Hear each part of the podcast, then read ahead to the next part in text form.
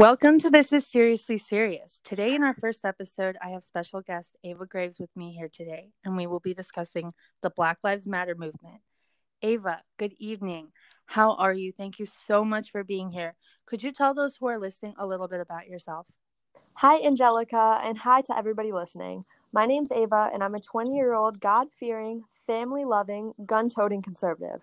I got started making political TikToks a few months ago, and since then, some of my videos have gone very viral, exposing Black Lives Matter, corruptions in political parties, and my refusals to wear masks in public. And Ava and I go way back to our middle school years, and I see the strong, liberated woman she has become, and it is absolutely amazing to see such beauty, brains, and an amazing role model to many young women in this day and age. That is so sweet, and I could say the exact same thing for you. Now let's get right into the juicy stuff, shall we?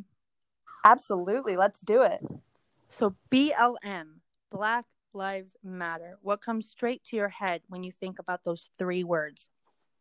The first thing that comes to my mind is a wolf in sheep's clothing, and the second thing is furthering cultural issues in the Black community. And I find that the definition of terrorism is Black Lives Matter, and that is the unlawful use of violence and intimidation, especially against civilians in pursuit of political aims. It's not normal to see cars burning, buildings on fire, random people having no involvement whatsoever in the violent riots, going about their day, and they are the ones getting pulled out of cars and beat to death or shot at while walking home. Now, I would agree that killing a person of any color is bad, but mainstream media leaves out the details. And here's an example of that. Now, a black man named Darius Sessoms rushed a five year old in North Carolina. He was a white boy named Cannon Hinnant, and he fatally shot him in the head in broad daylight while he was playing outside. But media, which didn't give much ink to the death of criminal George Floyd, apparently don't find this story newsworthy. It could be because, unlike in the Floyd case, the victim is white and his killer is black. Talk about actual hate crime. Thoughts on this, Miss Graves? I would absolutely agree that that's a hate crime. The media is intentionally leaving out facts on the cases of Trayvon Martin, Michael Brown, George Floyd, and Rayshard Brooks, as the facts would deny any racial motivation and actually justify the police actions. These facts are thrown aside in favor of a false narrative that fuels public outrage and encourages looting, burning, and violence against innocent Americans. So, BLM has a website. Are you aware of this? Yes, I am. Now, on the home page, there is a large blue donation button on the upper right hand corner. And that makes me wonder where's that money going exactly? And below that button, it says in bold lettering, take action, join the movement to fight for freedom, liberation, and justice. Well, welcome to America, where you already have and are automatically born with freedom, liberation, and justice. Black Lives Matter is anti family. They want to defund the police, even though they need the police, and they turn on each other. Now, there is a quote unquote, he calls himself the leader of the Black Lives Movement when it was founded six years ago. And four months ago in an interview, this man named Hawk Newsome stated in an interview that, and I quote, if the US doesn't give us what we want, then we will burn down this system, end quote. Anger in that manner does not justify their acts of terror. Would you agree with that? I absolutely agree with you, Angelica, especially when the requests are so outlandish and will only fuel cultural issues that we already see in the Black community. Their calls to abolish the Western prescribed nuclear family unit, abolish all police and prisons, and immediately release all prisoners of drug and prostitution related offenses will be a detrimental to the African American community. This community has the highest crime rate and the biggest problem with drug abuse, and Black Lives Matter wants to release all inmates and put them on the streets, let drug abuse and dealing run rampant, and then take away police. Now, what would be the outcome of this? Obviously, more crime and drug abuse. High crimes and drugs plus no police will equal an absolute disaster zone, endangering more Black Americans' lives. Now, George Floyd was a drug addict. He abandoned his family and unfortunately died of a fentanyl overdose. That was that's what it was ruled out to be. Yes. But of course, it was a combination of asphyxiation and drugs. Although mm-hmm. in the police body cam, you can clearly hear him proclaiming, and I quote, I can't breathe, end quote, before he was handcuffed and held down on the ground. Were you aware of this report and did you see the video? Yes, I was aware, and yes, I saw the video. And initially, I was absolutely horrified, I think, just as everybody else who saw it.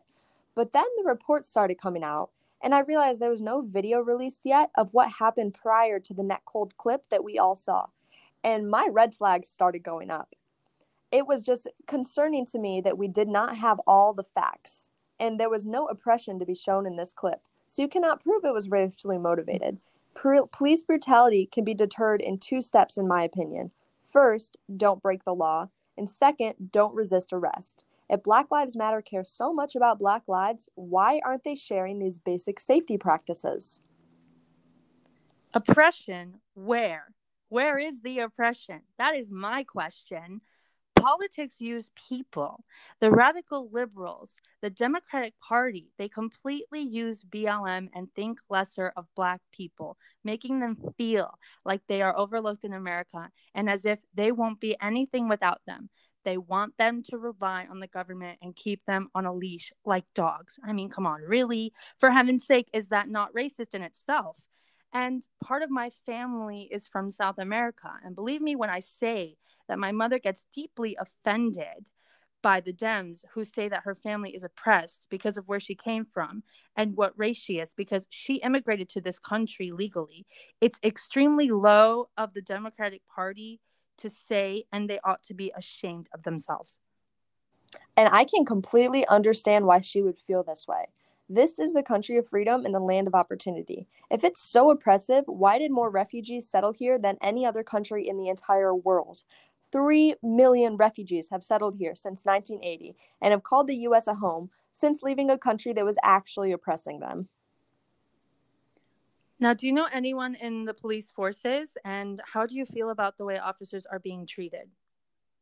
Yes. So when all of this craziness started around February and March, I was still with my boyfriend. Um, we have broken up since then, but he is actually a police officer. And I think that the feelings and actions that are being taken up against police by the radical leftists are heinous. Throwing bricks, spitting, attacking, and being all out malicious should be faced with absolute consequences, especially when it's done against a police officer who's sworn to protect and serve us. Now, many violent rioters are and have been tearing down statues. They've burned the American flag and have also vandalized memorials for Holocaust victims, veterans, and affluent, important political historical figures. Do you find this to be a step too far? Because I most certainly do. And I would absolutely agree with you. I think any destruction of history is detrimental to a country's foundation. Ben Shapiro actually just wrote a book about this called How to Destroy America in Three Easy Steps. And one of the steps is to ruin a common sense of history. Doing this shakes the foundation and doesn't let people know where their country came from. And they're trying to get rid of the statues because many of them were Democrats and slave owners who owned huge plantations. So, what do you do? What do you do? You try and erase history. And that's what the Nazis tried to do. Absolutely. And the conclusion will then be that BLM is a Marxist terrorist organization. And if you support the organization, then you support terror and communism. Now, before we wrap this up, um, is there anything else that you'd like to ask me, or is there any anything else still on your mind that you'd like to share with everyone that is listening to this segment? Yes, there actually is, Angelica. I think everybody supporting this movement, whether it be out of white guilt or not, is doing the largest disservice to Black America by sweeping the main issues affecting their culture, such as fatherlessness, crime, and drug abuse, under the rug and leading them to believe that they are victims of a supposed system fueled by racism. I believe the worst thing that you can do is tell a child that no matter what they do, they will always be less than another race and will be held down by the government. If they want to ch- chant Black Lives Matter, they should start supporting all Black lives Black lives of police, Black Republicans, Black kids, and Black unborn babies. So far this year, more than three dozen juveniles have been shot and killed in Chicago, six of them over the 4th of July weekend. Since the Black Lives Matter movement started around the first week of June, Shootings in Philadelphia have spiked over 67%. Los Angeles saw a 250% increase in murder, and New York City has skyrocketed 44% more shootings this year than last year. Every person that was shot in the week of June 29th was from a minority community. Black Lives Matter is causing more harm than good. If their goal was to help Black Americans, then they should start by supporting fathers staying in the homes and kids staying in schools. Instead, their goal is to trick and brainwash people into supporting a movement that is doing more harm than good by using Black Americans as pawns to gain votes for the Democratic Party. Ava, thank you so much. That was so well said. I appreciate you joining me today, and I hope to connect with you again in the near future. Absolutely, Angelica. Thank you so much for having me on. It was an absolute pleasure to be here, and I'm so excited to see where the future of this podcast goes. And to everyone tuning in, thank you so much. Stay tuned for my next guest plus controversial topic in episode two. This is Angelica from This Is Seriously Serious. Over and out.